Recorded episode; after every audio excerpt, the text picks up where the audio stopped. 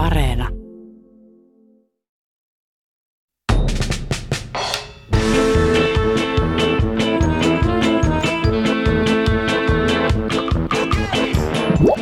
Saksalainen sopraano ja tähtitieteilijä löysi komeettoja ja kaasusumuja.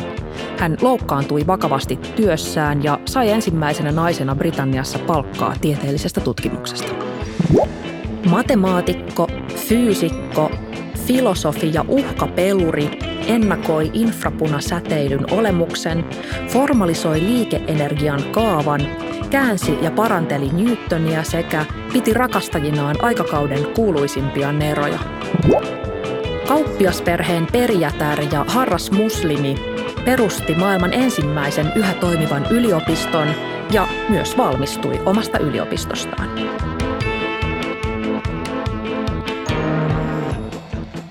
Mun nimi on Maria Pettersson ja tässä jaksossa puhutaan historian tieden naisista. Mun kanssa studiossa on kiinnostava tyyppi. Hän on laskennallisen avaruusfysiikan professori, jonka ansiosta Suomi on maailman kärkimaita avaruussään tutkimuksessa. Hän on vapaa-ajan maalainen, joka rakastaa poliisidekkareita ja katsoo enemmän tietokoneen ruutua kuin taivasta. Hänen mielestään Ruotsi-Suomen aika on jännin aikakausi historiassa ja kiinnostavin sota on Lapin talvisota. Kuulostaako tämä sinulta, Minna Palmruut? Joo, kyllä se noin pääpiirteissään on. Tervetuloa Minna vieraaksi ja aloitan heti kysymyksellä. Keitä tieteilijän naisia sä muistat omasta lapsuudesta? No Mari Kuri nyt on ensimmäinen tietenkin, mikä tulee mieleen. Yleensä tieteilijänaisista ei ole paljon puhetta koulun oppikirjoissa, mutta Mari Kuri kyllä mainittiin. Ja sitten jos ajatellaan näitä suomalaisia tieteilijänaisia, niin Leena Palotiestä oli puhetta ja myöskin sitten myöhemmältä, ehkä teiniältä, niin Helena Ranta teki suuren vaikutuksen. Helena Ranta, oikeushammaslääketieteilijä. Kyllä. Ja syöpätutkija oli. Joo, Leena Palotie. Leena Palotie. Tänään me puhutaan siis tieteen naisista. Meidän ensimmäinen tiedennainen on tähtitieteilijä. Ja ainakin mulle jäi semmoinen olo, kun mä oon tutustunut näihin tieteen naisiin, että, että juuri tähtitieteen alalla niin on yllättävän paljon kiinnostavia naisia. On ihan sieltä jostain 900-luvulta on, on Mariam al-Astrulabi, joka kehitteli tähtien tutkimiseen ja navigoimisiin tarkoitettuja välineitä. Sitten on vaikka kiinalainen Wan Zheni, joka 1700-luvulla tutki ja opetti tähtitiedettä Kiinassa. Mutta tota, ennen kuin mennään meidän ensimmäiseen varsinaiseen tarinaan, niin sä työskentelet vähän samalla alalla, mutta et kuitenkaan ihan samalla alalla kuin nämä tähtitieteilijät. Joo, eli avaruusfysiikka ja tähtitiede eroaa toisistaan sillä on tehty tämmöinen raja, että jos voidaan lähettää mittalaite, eli käytännössä satelliitti, mittaamaan jotain asiaa, niin tämä kuuluu avaruusfysiikan pariin.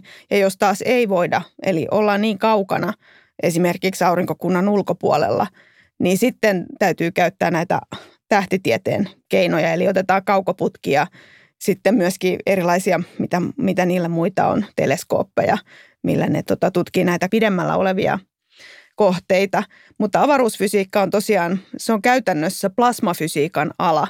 Eli plasmahan on aineen neljäs olomuoto. Meillä on siis kiinteä neste, kaasu ja plasma – on varautunutta kaasua ja sitten se, miten se käyttäytyy tässä avaruudessa, niin se on sitä avaruusfysiikkaa. Eli meidän maapallolla on magneettikenttä, jonka voi todentaa katsomalla vaikka kompassia ja sitten se magneettikenttä leviää sinne kauas avaruuteen ja tämä magneettikenttä on hyvin tärkeänä tämän plasman kontrolloija ja sitten se mun työ oikeastaan liittyy siihen, että miten tämä aineen neljäs olomuoto maan lähiavaruudessa käyttäytyy ja miksi. Se on mun duuni.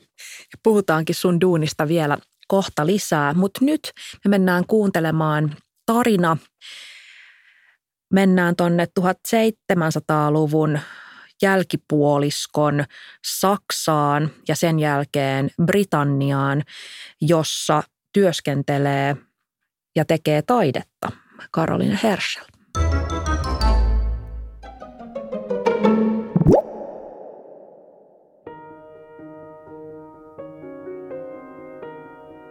Karolin Herschel syntyi Hannoverin kaupungissa kymmenlapsisen perheen kahdeksanneksi lapseksi. Hän sairasti nelivuotiaana isorokon, joka vei häneltä näön toisesta silmästä, arpeutti hänen kasvonsa ja jätti hänet pituudeltaan alle 130 senttiseksi. Herschelin perhe kohteli häntä palvelijana, kiusasi ja kyykytti häntä koko lapsuuden ja nuoruuden ajan. Ainoastaan isä ja yksi veljistä, William, kohtelivat häntä kuin normaalia ihmistä. Kun isä kuoli vuonna 1762 ja William muutti pois, jäi Herschel täysin muun perheensä armoille. William veli oli muuttanut Englantiin ja nyt hän kutsui Herschelin luokseen talouden hoitajaksi. Äiti kielsi ehdottomasti. Hän tarvitsi Herschelia palvelijakseen. Lopulta William palkkasi äidilleen toisen palvelijan ja Herschel sai jättää Hannoverin taakseen. William alkoi rakennella kaukoputkia ja sisarukset ryhtyivät yhdessä kartoittamaan taivaan kappaleita. Öisin William tiirasi taivaalle ja kertoi mitä näki. Herschel merkkasi uudet kohteet luetteloon ja kertoi veljelleen, mihin kannattaisi katsoa seuraavaksi – Aamulla Herschel suoritti tähtien paikan määritykseen vaadittavat laskut ilman matemaattista koulutusta ja järjesteli muistiinpanot ymmärrettäväksi kokonaisuudeksi. William ampaisi kuuluisuuteen löydettyään uranuksen vuonna 1781. Sen jälkeen sisarukset alkoivat tutkia aurinkokunnan ulkopuolista avaruutta. Kun he aloittivat, aurinkokunnan ulkopuolelta tunnettiin noin sata kohdetta – he löysivät noin 2400 kohdetta lisää ja koostivat 2500 kaasusumua ja tähtijoukkoa käsittäneen listan. Williamin mentyä naimisiin Herschelin ei tarvinnut enää siivota ja kokata ja hän saattoi keskittyä tutkimukseen sekä muuttaa omaan asuntoon. Herschelistä tuli ensimmäinen virallisesti komeetan löytänyt nainen. Hän löysi muun muassa kahdeksan komettaa ja 14 uutta kaasusumua – hän myös tarkisti käytössä olleen tähtiluettelon ja raportoi sen virheet sekä siitä puuttuvat yli 560 tähteä. Kuningas myösi hänellekin pienen vuosipalkan. Näin Herschelistä tuli myös Britannian ensimmäinen nainen, joka sai palkkaa ja eläkettä tieteellisestä työstä. Tulevina vuosikymmeninä Herschelistä tuli arvostettu ja tunnettu tähtitieteilijä – Williamin kuoltua Herschel muutti takaisin Hampuriin ja työskenteli siellä loppuelämänsä. Caroline Herschel kuoli 97-vuotiaana vuonna 1848. Hänen menestyksensä tasoitti tietä monille luonnontieteellisestä urasta haaveileville aikalaisnaisille ja auttoi avaamaan yliopiston ovia myös naisopiskelijoille. Herschelin mukaan on nimetty muun muassa asteroidi sekä kraatteri kuussa –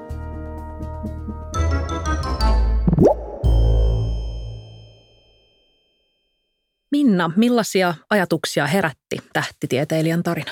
No onhan se ihan huikeeta kuunnella ja ajatella 1700-luvulla.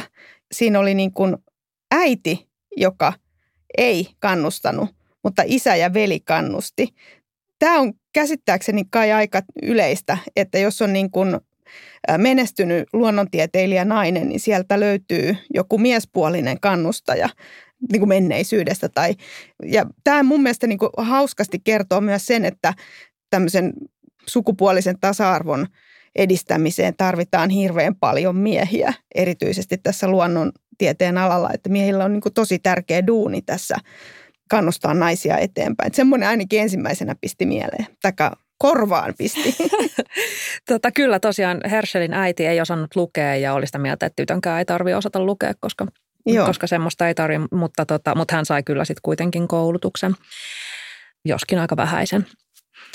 Tämä Karolinen veli William kiinnostaa mua tyyppinä sen takia, että, että yhtäältä hän vähän niin kuin pelasti Karolinen sieltä perheen luota, mutta sitten hän palkkasi tai ei edes palkanut, vaan toi Karolinen omaksi taloudenhoitajakseen. Ja ennen kuin sisarukset ryhtyivät yhdessä tutkimaan taivasta, niin heillä oli vielä toinen elämä. Nimittäin William oli mennyt Bathiin muusikoksi. Ja kun Karolin saapui sinne, niin hän oli myös musiikillisesti lahjakas. Hän hoiti tätä veljensä kotia, mutta sitten vapaa-aikanaan opiskeli laulua ja sembalon soittoa. Ja hänellä oli valtavan kaunis sopraanoääni. Ja kun hän oli pari vuotta opiskellut keskenään, niin, niin tota, hän oli riittävän hyvä. Hän pääsi laulamaan, no okei, veljensä johtamissa kuoroissa, mutta kuitenkin sitten kun hän oli 27-vuotias, niin hän konsertoi ensimmäisen kerran solistina ja, ja seuraavana vuonna lauloi jo Hendelin Messias-oratorion naispääsolistina. Ja hänet tarjottiin töitä Birminghamista ja kaikki olettiin, että no niin, että mahtavaa tällainen upea muusikko, niin totta kai hän nyt sitten alkaa tehdä uraa muusikkona. Mutta siinä kohtaa William sanoi, että itse asiassa minua kiinnostaa nyt tuo tähtitiede ja minä alan sitä tehdä ja minä tarvitsen sinut avustajakseni. Niinpä Karolin jätti tähtenä loistamisen ja alkoi tutkia tähtiä, mikä ehkä myöhemmän tieteen kannalta on ollut tosi hyvä asia, mutta, mutta siinä kohtaa niin, niin aikamoisia uhrauksia on häneltä myös vaadittu. Karolinella Herschelillä ei ollut matemaattista koulutusta, mutta hän suoritti näitä tähtien paikan määritykseen vaadittavia laskuja ilmankin. Törmääkö vielä 2020-luvulla sellaiseen iän ikuiseen ajatukseen biologisista eroista tai sukupuolten välisistä eroista, että vaikka joku sukupuoli on toista lahjakkaampi luonnontieteissä. Joo, siis kyllä tämä on, tämä on käsittämättömän kovassa jumissa tämä harhaluulo, että hän on täydellistä huuhaata, että olisi tota, joku biologinen ero naisten ja miesten luonnontieteellisen osaamisen välillä. Ei ole kauaakaan siitä, kun mä jankutin tästä Twitterissä, olisiko pari kuukautta jonkun semmoisen henkilön kanssa, joka oli sitä mieltä, että biologisia eroja on. Ja tällehän ei ole mitään todisteita, että olisi mitään biologisia eroja, että se on myytti. Ja parempi olisi, että se myytti nyt lähtisi purkautumaan. Myöskään ei ole kauaa, olisiko pari vuotta siitä, kun mä juttelin semmoisen lukiotytön kanssa, joka sanoi, että tämä fysiikka, että eikö se ole se poikien ala. ei todellakaan ole, että, että tota, siinä on semmoinen jännä, että näköharha, että jos joku poika on hyvä, joku huono matematiikassa, niin se on niin kuin tavallaan yksilön ongelma, että no okei, sä nyt et sit vaan osaa, mutta kyllähän pojat muuten osaa jos joku tyttö on huono matikassa, niin se on heti sukupuolesta kertova asia. Eli tämmöinen harha, näköharha on olemassa, vaikka on todistettu monta kertaa, että yksilöiden väliset erot on suurempia kuin sukupuolten väliset erot niin kuin matemaattisessa osaamisessa.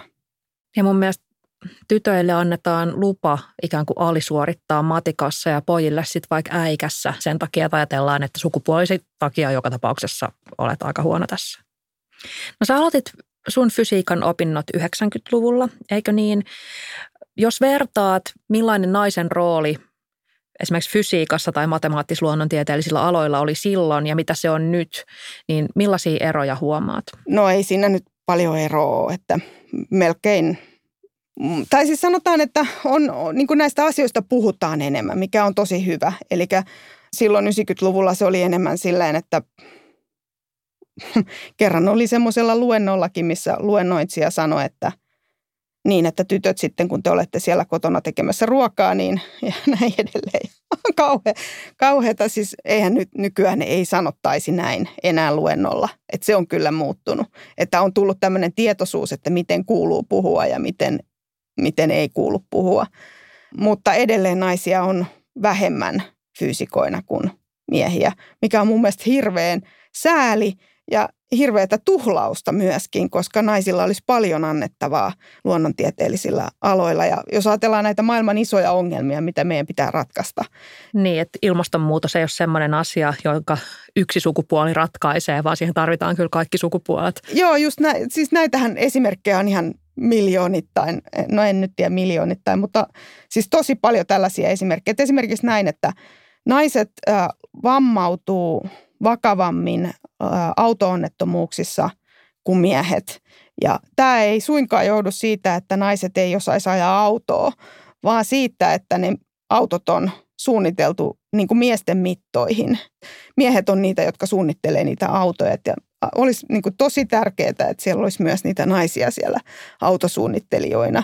Ja monella muulla alalla varmasti on ihan samoja ongelmia. Että kumminkin kuluttajina 50 prosenttia on naisia, niin jos ajatellaan sitä kuluttajan asemaa, niin on ihan ilmiselvää, että niitä ratkaisuja pitäisi tuottaa niin kuin kaikille. Onnettomuuksista puheen ollen Karolin Herschel, hän loukkaantui vakavasti tehdessään tiedettä, ehkä tämmöinen harvinaisempi onnettomuus, mutta uuden vuoden aattoyönä vuonna 1783 sisarukset oli tiiraamassa tähtiä ja heillä oli tämmöinen siinä kohtaa muistaakseni maailman suurin teleskooppi, jättimäinen kaukoputki, tukirakenteineen yli 15 metriä siellä pihassaan. Ja tota, se oli tietenkin pitänyt valmistaa itse, koska siinä kohtaa ei kukaan valmistanut kaukoputkia tai teleskooppeja tai mitään. Sen operointi ei ollut mikään helppo asia. Mm, sitä käänneltiin semmoisen taljaston avulla. Siihen kuului kaikki nostokoukkuja ja, ja muita tämmöisiä osia, joilla sitä putkea liikuteltiin. Siihen tarvittiin avustajia myös. Ja, ja Herschel oli aikeissa kääntää sitä kaukoputkea, mutta hän liukastui, siellä oli sohjoa maassa. Hän liukastui, kaatu ja suoraan tämmöisen nostokoukun päälle. Se tunkeutui syvälle hänen reiteensä ja sitten siihen tietenkin kaikki tulee heti katsomaan, mitä on ja yrittää irrottaa tätä naisparkaa, joka on siis alle 130 senttiä pitkä. Eli semmoinen niin kuin valtava nostokoukku, kun menee läpi, niin on vielä hyvin vakava tilanne. Ja tota, loput se koukku, tai lähinnä Carolin saadaan irti koukusta, mutta siitä lähtee mukana semmoinen nyrkin kokoinen pala reisilihasta. Ja kutsutaan nopeasti lääkäri paikalle ja hän katsoo vammaa häkeltyneenä ja sanoo, että hän on ainoastaan sodassa nähnyt mitään tällaista.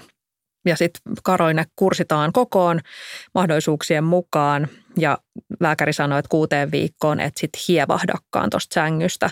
No menee kaksi viikkoa ja siellä se Herschel on taas se kaukoputkensa kanssa. Niin, on ollut niin ta- suuri tarve siihen. Tämä on tämmöinen osoitus sinnikkyydestä, eli tutkijanaisilla tai ylipäätänsä tutkijoilla on hyvin yleistä juuri tämä, että on aivan pakko päästä tekemään sitä omaa hommaa. Ja ehkä tommonen, jos joku on tehnyt palapelejä aamu neljään, niin tähän voi verrata sitä, että no mä laitan vielä tämän yhden palan tänne näin ja sitten mä menen nukkuun. Se on vähän samantyyppistä. Kuinka pitkään sä valvot työn takia tarvittaessa? No aikaisemmin enemmän, mutta nyt kun on perhettä, niin täytyy sitten lopettaa aikaisemmin. Se on itse asiassa fiksuakin, koska ihmisellä on vain yhdet aivot ja jos ne aivot hajottaa nyt tässä työelämässä, niin sitten ei ole mukavaa olla eläkkeellä. Perheestä puheen ollen Nature-lehti uutisoi viime vuonna, että lähes puolet yhdysvaltalaisista naistieteilijöistä lopettaa tiedeuransa ekan lapsen synnyttyä. Ja Suomessa toki tilanne on hiukan eri, mutta mitä ajatuksia tämä herättää no, ensimmäisenä se on kauhea sääli ja kauheata tuhlausta. Ja toisekseen se kertoo niin kuin selvästi on nyt rakenteessa joku vika, että jos näin kerran tapahtuu, niin onhan se nyt käsittämätöntä, että tätä asiaa ei saada kuntoon. Ja onneksi Suomessa ei ole näin paha, mutta onhan Euroopassa, Sveitsissä ja Saksassa kai ihan sama tilanne, että siellähän on niin kuin naistutkijan on vaikea mennä, mennä niin kuin töihin, koska kouluruokailua esimerkiksi järjestetty. Ajatellaan, että lapset tulee kotiin syömään, kun siellä on se äiti. Ja, et, en, en mä ymmärrä ollenkaan tätä. Niin jotenkin Herschel pääsi keskittyen tutkimukseen siinä kohtaa, kun veli meni naimisiin ja Herschelin ei tarvinnut enää siivota ja kokata hänelle. Mutta, tota, mutta hänellä ei myöskään ollut perhettä, mikä ehkä silloin mahdollisti hänen nousunsa tutkijoiden aateliin. No, seuraavaksi me kuullaan tiedennaisen tarina. Hänellä oli valtavan hienojen tieteellisten löytöjen ohella aikaa paitsi perheelle, niin myös pitkälle liudalle rakastajia.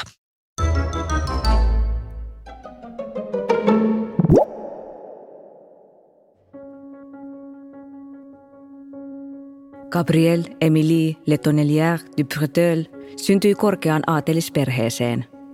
Emilie puhui pian kuutta kieltä ja oli intohimoisen kiinnostunut matematiikasta. 18-vuotiaana Emilie meni naimisiin itseään 11 vuotta vanhemman armeijauraa tekevän markiisin Florent Claude du Châtelet Lomontin kanssa. Pariskunta sai kaksi lasta, mutta Markiisi kannusti vaimoaan jatkamaan tieteen parissa.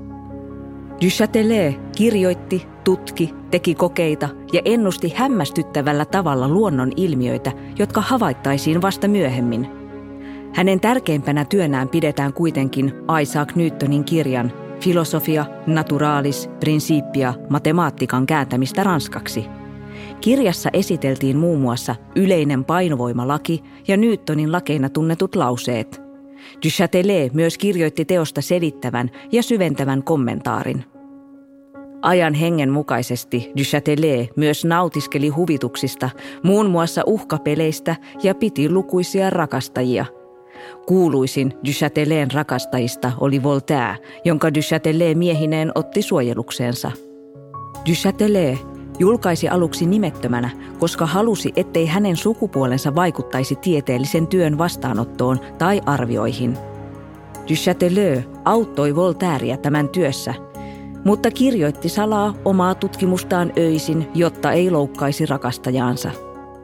Hän myös laski, että on todennäköisesti olemassa valoa, jota ihmissilmä ei voi erottaa. Asia saatiin todistettua vasta noin 70 vuotta myöhemmin – Du Châtelet oli laskenut oikein ultravioletin ja infrapunan olemassaolon. Du Châtelet osoitti, että liikkuvan kappaleen energia on suoraan verrannollinen kappaleen nopeuden neliöön, ei sen nopeuteen, kuten Newton ja rakas Voltaire olettivat.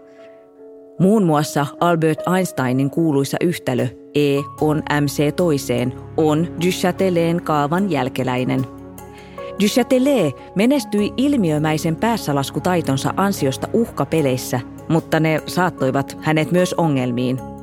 Pian Du Châtelet oli korviaan myöten veloissa. Velkasumma vastasi noin miljoonaa nykyeuroa. Suhde Voltairin kanssa väljähtyi hiljalleen ja he jatkoivat ystävyksinä ja työtovereina. Vuonna 1748 Du Châtelet aloitti suhteen erään runoilijan kanssa – Seuraavana vuonna 42-vuotias Du Châtelet huomasi olevansa raskaana. Hän synnytti tyttären. Kuusi päivää myöhemmin hän vaipui tajuttomuuteen ja kuoli, mahdollisesti veritulpan seurauksena.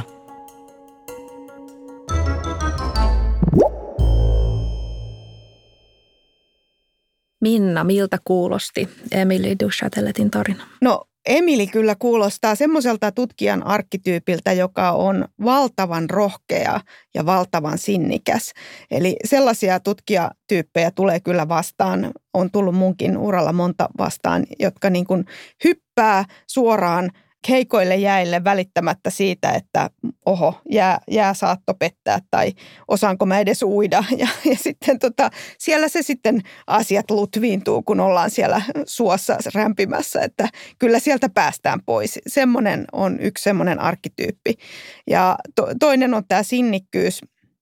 Tässä hän ei itse asiassa tarinasta kertonut, mutta siinä vaiheessa, kun se Emili oli silloin 42-vuotiaana raskaana, niin eikö ollut näin, että tota, hänellä oli vielä keskeisen Newtonin prinkipian käännös ja tota, oli pakko saada se valmiiksi ja teki niin kuin päivin öin töitä, eh, jotta saa sen valmiiksi ennen kuin lapsi syntyy ja näinkin. Sitten tässäkin taas näkyy tämä, että mun täytyy nyt saada tämä mun homma loppuun eh, tai, tai muuten se jää kesken.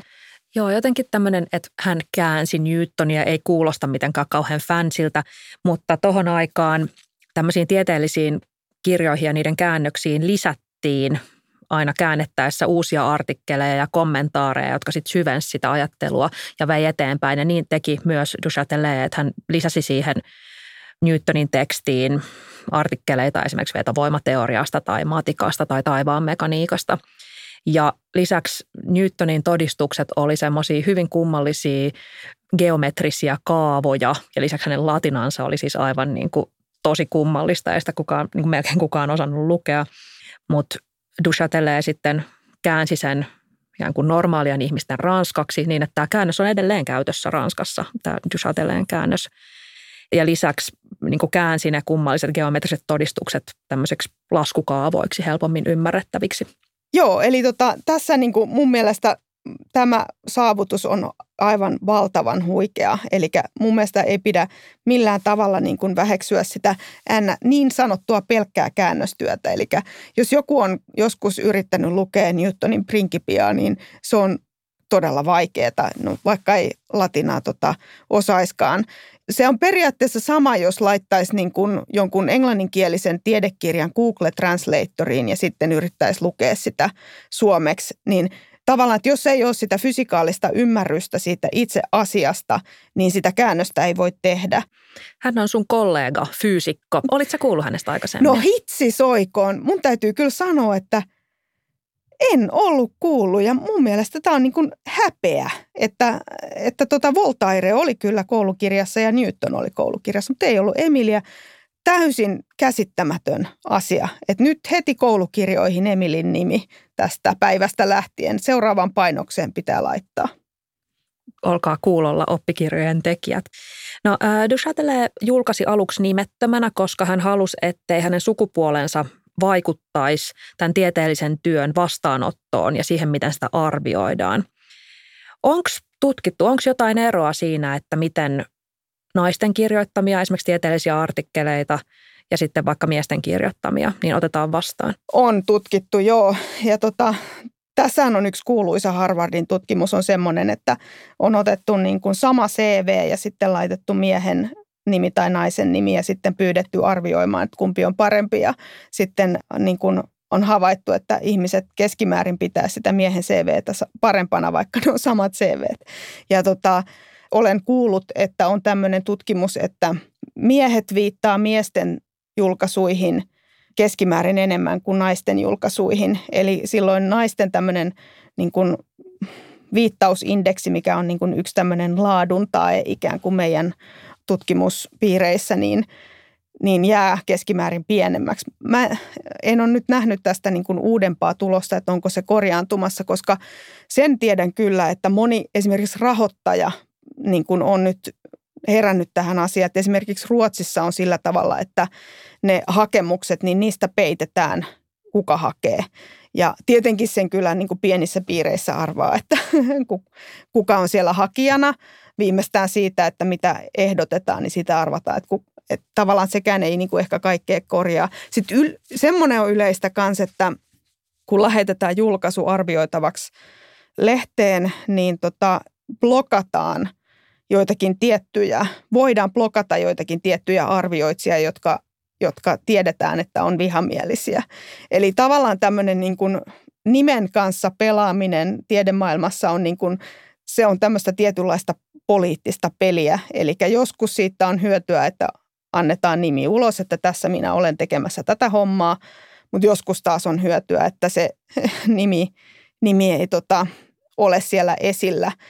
Mutta se, mikä tässä on niin kuin mun mielestä merkittävää on se, että niin kuin näihin asioihin on myös herätty ja nämä tutkimukset on otettu vakavasti ja rahoittajat ja lehdet ymmärtää, että on tämmöisiä biaksia olemassa ja ne yrittää tehdä sille asialle jotain. Mutta sen lisäksi, että näitä niin kuin lehdet ja rahoittajat pitää näitä asioita esillä, niin mun mielestä myöskin niin kuin tutkija, rivitutkijoiden pitää ymmärtää, että tämmöisiä biaksia on olemassa ja ihmiset niin kuin käsittelee eri tavalla eri sukupuolien tekemää tutkimusta. Ja toi on niin vaikea sen takia, että me voidaan katsoa keskiarvoja, me voidaan katsoa, että miten tämä suurin piirtein menee näin niin kuin isossa kuvassa. Mutta sitten aina kun mennään sille henkilökohtaiselle tasolle, että nyt tuli valituksi mies, niin oliko tämä mies nyt juuri tässä tapauksessa sitten parempi vai oliko, olisiko siellä ollut joku nainen ehkä parempi, niin siinä on hyvin vaikea osoittaa mitään syrjintää tai että että ehkäpä miehet nyt sitten viittasi miehiin, koska juuri tässä tapauksessa miesten tekemä tutkimus oli relevantimpaa ja tällä, että, että tämmöisistä niin yksittäisiin asioihin puuttuminen on hyvin vaikeaa, että me voidaan vaan katsoa isoa kuvaa. Mutta sulla on sattumalta sellainen kokemus, jossa niin aika blatantisti ö, sinua pyydettiin olemaan hakematta paikkaa, jotta mies voisi hakea sitä sinun sijaasi. Joo, kyllä näin on. Eli mä olin ehdolla semmoisen komitean puheenjohtajaksi ja tai mua se komitea pyysi, että voitko ruveta tämän komitean puheenjohtajaksi ja mä sitten sanoin, että joo, että mä laitan mun paperit sinne sisään ja sitten mulle sanottiin, että kuules, että voisitko olla varapuheenjohtaja. Ja mä ensin ajattelin, että no mä nyt oikeastaan halua tässä mitään kauheita häslinkiä tästä asiasta, mutta sitten sen komitean italialainen miesjäsen sanoi mulle, että hei, että nyt et ota papereita pois. Sitten mä ajattelin, että jos italialainen mies neuvoo suomalaista naista tasa-arvoasioissa, niin tässä täytyy olla jotain takana, joten sitten mä en ottanut niitä papereita pois sieltä ja tuli äänestys ja mut valittiin siihen puheenjohtajaksi ja mä sitten tein sitä hommaa niin kuin tämmöisellä niin kuin normaalilla tai siis niin kuin kunnolla tein sen työn. Ja tota, sitten kun se tuli valmiiksi, niin aivan ylitsevuotava niin kuin kiittely, että kylläpä meni hienosti ja saitpa sinä tämän hienosti maaliin. Että ihan niin kuin olisi vähän pelätty, että mitähän tästä meinaa tulla. Että, joo, kyllä. Ja myöskin he, jotka oli pyytänyt sua väistymään, niin olivat sitten lopulta oikein tyytyväisiä. Joo, joo, kyllä. Hienoa. Kyllä, jos esimerkiksi mietitään, että kuka on perustanut maailman ensimmäisen yliopiston ja minne. Bolognan kaupunki Italiassa kutsuu usein itseään maailman vanhimmaksi yliopistokaupungiksi. Heillä on vuonna 1088 perustettu yliopisto ja he väittää sitä maailman vanhimmaksi, mutta todellisuudessa kuitenkin vanhin opetusta edelleen tarjoava ja oppiarvoja myöntävä yliopisto sijaitsee ihan muualla, nimittäin Marokossa. Ja siellä vuonna 859 eli nainen, joka perusti maailman ensimmäisen yliopiston.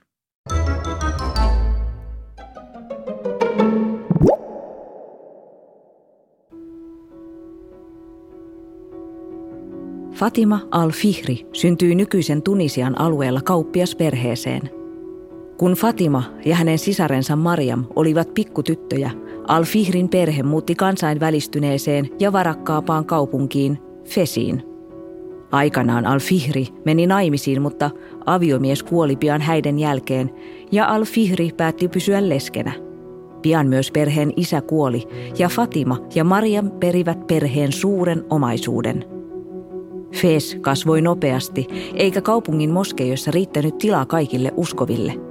Molemmat siskokset olivat syvästi uskonnollisia ja päättivät käyttää osan omaisuudestaan rakentaakseen uusia moskeijoita – Al-Fihri rakennutti moskeijan, joka on edelleen toiminnassa ja jossa voi vierailla. Hänellä oli kuitenkin myös suurempia suunnitelmia. Moskeijan yhteydessä pitäisi antaa opetusta, eikä ainoastaan uskonnossa, vaan myös muissa aiheissa. Al-Fihri otti osaa rakennusten suunnitteluun ja myöhemmin myös opetustarjonnan laatimiseen. Akatemia Al-Karawinen yliopisto avattiin vuonna 1859. Tietenkään opinahjoa ei silloin vielä kutsuttu yliopistoksi. Vuosien saatossa yliopistosta tulisi islamilaisen maailman johtava korkeakoulu. Noin vuonna 1157 sinne perustettiin kirjasto, joka nykyään on maailman vanhin yhtäjaksoisesti toimiva kirjasto – Tiedonjanoinen Al-Fihri opiskeli yliopistossaan itsekin. Al-Karawinen maine kiiri ympäri arabialaista maailmaa ja Eurooppaa. Siellä opiskeli arabimaailman ja islamin merkittäviä vaikuttajia ja oppineita, mutta myös esimerkiksi eurooppalaisia kristittyjä ja juutalaisia. Yliopistolla oli merkittävä osuus siinä, että arabialaiset numerot ja nollan käyttö levisivät Eurooppaan – Fatima al-Fihri kuoli noin 80-vuotiaana kunnioitettuna vanhuksena, joka ehti nähdä perustamansa yliopiston ja 22 000 ihmistä vetävän moskeijan toimivan noin 25 vuotta.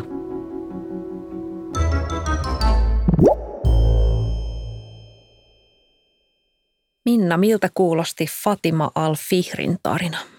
No Fatima kuulostaa myöskin tämmöiseltä yhdeltä arkkityypiltä, eli se on tämmöinen kansanvalistaja-arkkityyppi, että on valtava halu siihen, että pystytään saamaan niin kuin tästä yhteiskunnasta parempi paikka sillä tavalla, että valistetaan niitä ihmisiä. On, tunnen monia tutkijoita, joilla tämä on se ensimmäinen ajava voima, että haluaa tutkia ja sitten kertoa ihmisille, mitä on tutkinut jotta ihmiset tietäisi paremmin, että minkälaisessa maailmassa eletään. Eli mun mielestä kuulosti tältä tämä Fatiman tarina.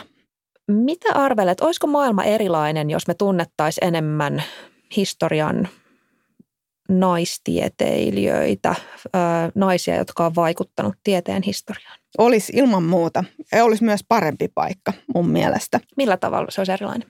No kyllä niin kuin se, että kun Suomessa tilanne voi olla ehkä hiukan parempi kuin monissa muissa maissa, mutta kyllä täälläkin kun syntyy tyttönä yhteiskuntaan ja sitten juuri tässä uutisvirrassa tulee vastaan tätä miespuolista perustajaa ja edesauttajaa ja tämmöistä, niin siinä tulee semmoinen olo vähän, että kuulutaanko me tänne jotenkin. Eli semmoinen pelkästään se, että tyttölapset tuntisi paremmin kuuluvansa semmoisen yhteiskunnan rakentajien joukkoon, niin se pelkästään olisi hyvä jo. Jo tämä auttaisi paljon. Ja sitä varten mun mielestä pitäisi puhua enemmän niin kuin naisista tekijöinä ja perustajina. Ja fysiikassa löytyy useita semmoisia tarinoita, missä niin kuin nainen on ollut ihan täysin tosi kriittinen siellä taustalla.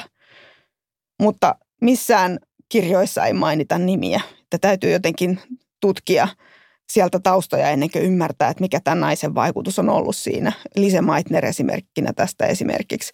Lise Meitner oli siis itävaltalainen ydinfyysikko, joka selitti kemisti Otto Haanille, että miten ydinfissio toimii. Ja tota, hän oli juutalainen, niin joutui pakenemaan täältä Saksasta, missä teki tutkimusta yhdessä Otto Haanin kanssa. Ja hän ei pystynyt myöskään julkaisemaan sen takia, että oli juutalainen ja nainen. Otto Haan sitten julkaisi heidän yhteistä tutkimustaan ja myöskin blokkasi Nobelin. Ja, ja sitä, että Lise Meitner ei saanut Nobelia, niin pidetään edelleen Nobel-komitean yhtenä suurimmista virheistä koko historiassa. Toinen, joka mulle tulee mieleen, on tietysti valistuksen ajan kemisti Marie-Anne Lavoisier, jonka mies kyllä tunnetaan erinomaisen hyvin kemian, nykyaikaisen kemian isänä, mutta nyt kun me ollaan tarkasteltu vähän tarkemmin, että kukas nämä onkaan tehnyt nämä kaikki upeat kemian modernisoinnit, alkuaineiden keksiminen ja määrittely ja instrumenttien rakentaminen. Ja silloin kun tämä Lavoisierin pariskunta teki töitä, niin ennen heitä niin kemian kirjat oli semmoisia, ne muistutti niin kuin reseptejä. Et siellä oli, että tällaisilla ainesosilla, kun näin paljon laitat tätä ja tätä, niin pystyt kokkaamaan tällaisen kemiallisen sekoituksen. Niin, niin he teki kemiasta käytännössä tieteen, mutta kaikki pantiin miehen nimiin. Vieläkään me ei tiedetä, että mikä on tarkalleen ottaen Madame Lavoisierin panostus, mutta me tiedetään, että ainakaan kaikki, mitä, mitä pariskunta yhdessä teki, niin, niin ei voi olla pelkästään miehen keksintö. Ja tä- tästä vielä täytyy sanoa se, että kun tutkimuksessahan tai tieteessä ylipäätään, niin maine on kaikki kaikessa. Eli jos mainetta ei ole, jos maine menee, niin ei ole enää mitään. Niin tota, tässä niin kuin tavallaan näkyy se, että miten suuri tarve on saada mainetta ja miten se niin kuin välillä rikkoo näitä pikkusen tämmöisiä niin kuin eettisyyden rajoja. En tiedä, että mikä oli Lavoisierin pariskunnan niin kuin sopimus tästä asiasta, että sopivatko he niin, että herra ottaa nyt kunnian tästä ja rouva sitten istuu kotona ja ei ota kunniaa. Jos näin oli, niin sitten ehkä okei, okay. mutta tota, mun mielestä sen, niin kuin sen asian hienous ei siitä vähene, että se on yhteistyöllä – saavutettu. Itse asiassa päinvastoin.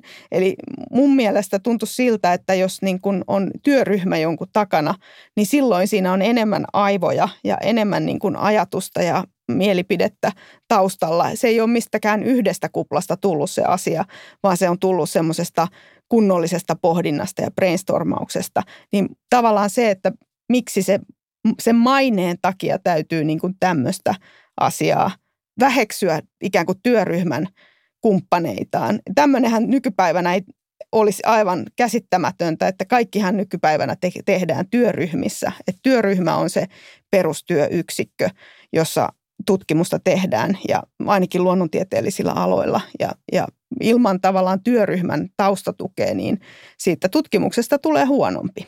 Joo, tämä on varmastikin muuttunut aikojen kuluessa, koska kyllä tuolla Ranskan vallankumouksen aikaan, kun, kun tämä kemistipariskunta eli, niin, niin oli väkevänä tämmöinen yksi mies keksii ja osaa ja löytää ja on nero siihen mittakaavaan saakka, että, että herra murhattiin Ranskan vallankumouksessa, rouva heitettiin vankilaan.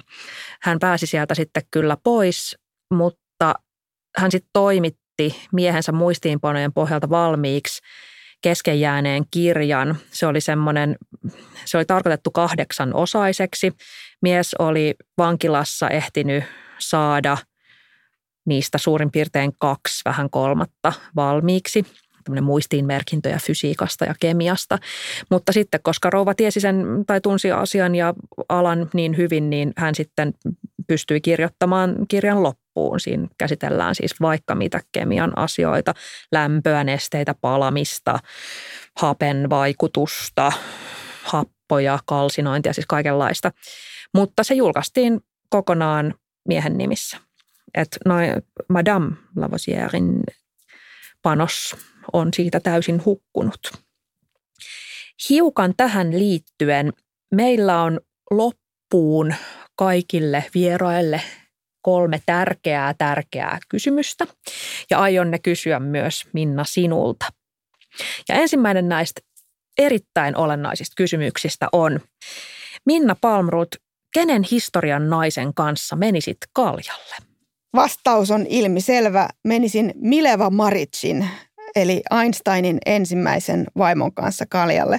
Nimittäin Milevasta on myöskin viime aikoina tullut semmoista tietoa, että Mileva oli työryhmän toinen jäsen ja missä, tai näin mä ymmärrän sen asian, että kun mä luen niitä kirjeitä, mitä Mileva ja Albert on kirjoittanut toisilleen, niin, niin Milevalla on ollut hyvin keskeinen rooli näiden Einsteinin upeiden keksintöjen taustalla.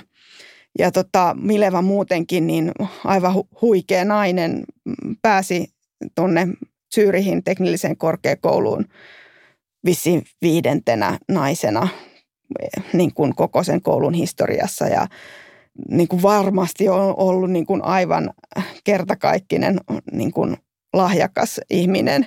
Niin mun mielestä olisi mielenkiintoista mennä Milevan kanssa kaljalle, koska Mileva voisi sitten tilittää mulle siinä, että mikä on Milevan osuus näissä Einsteinin urotöissä ja voitaisiin niin tästä aiheesta puhua. Just tällaisten storien edessä mulla tulee aina semmoinen mieleen, että kuinka hemmetin paljon on aikanaan vaatinut naiselta – sinnikkyyttä, että haluaa ja pääsee tekemään tutkimusta, tekemään tiedettä. Minna, kenen historian naisen kanssa haluaisit mennä bongaamaan revontulia? No tässä olisi tämmöinen, mm, kyseessä ei ole historian nainen, vaan e- elävä nykypäivän henkilö, joka on historioitsija ja nainen. Eli historianainen yhdyssana merkityksessä semmoinen kuin Päivi Pihlaja, joka on tehnyt revontulien historiasta väitöskirjansa Helsingin yliopistossa. Eli jos menisi sinne bongaamaan niitä revontulia Päivin kanssa, niin Päivillä olisi hanskassa tämä kansan tarusto-osasto tässä, että mä voisin sitten heittää näitä revontulien fysikaalisia asioita tässä samaan aikaan siinä pongatessa.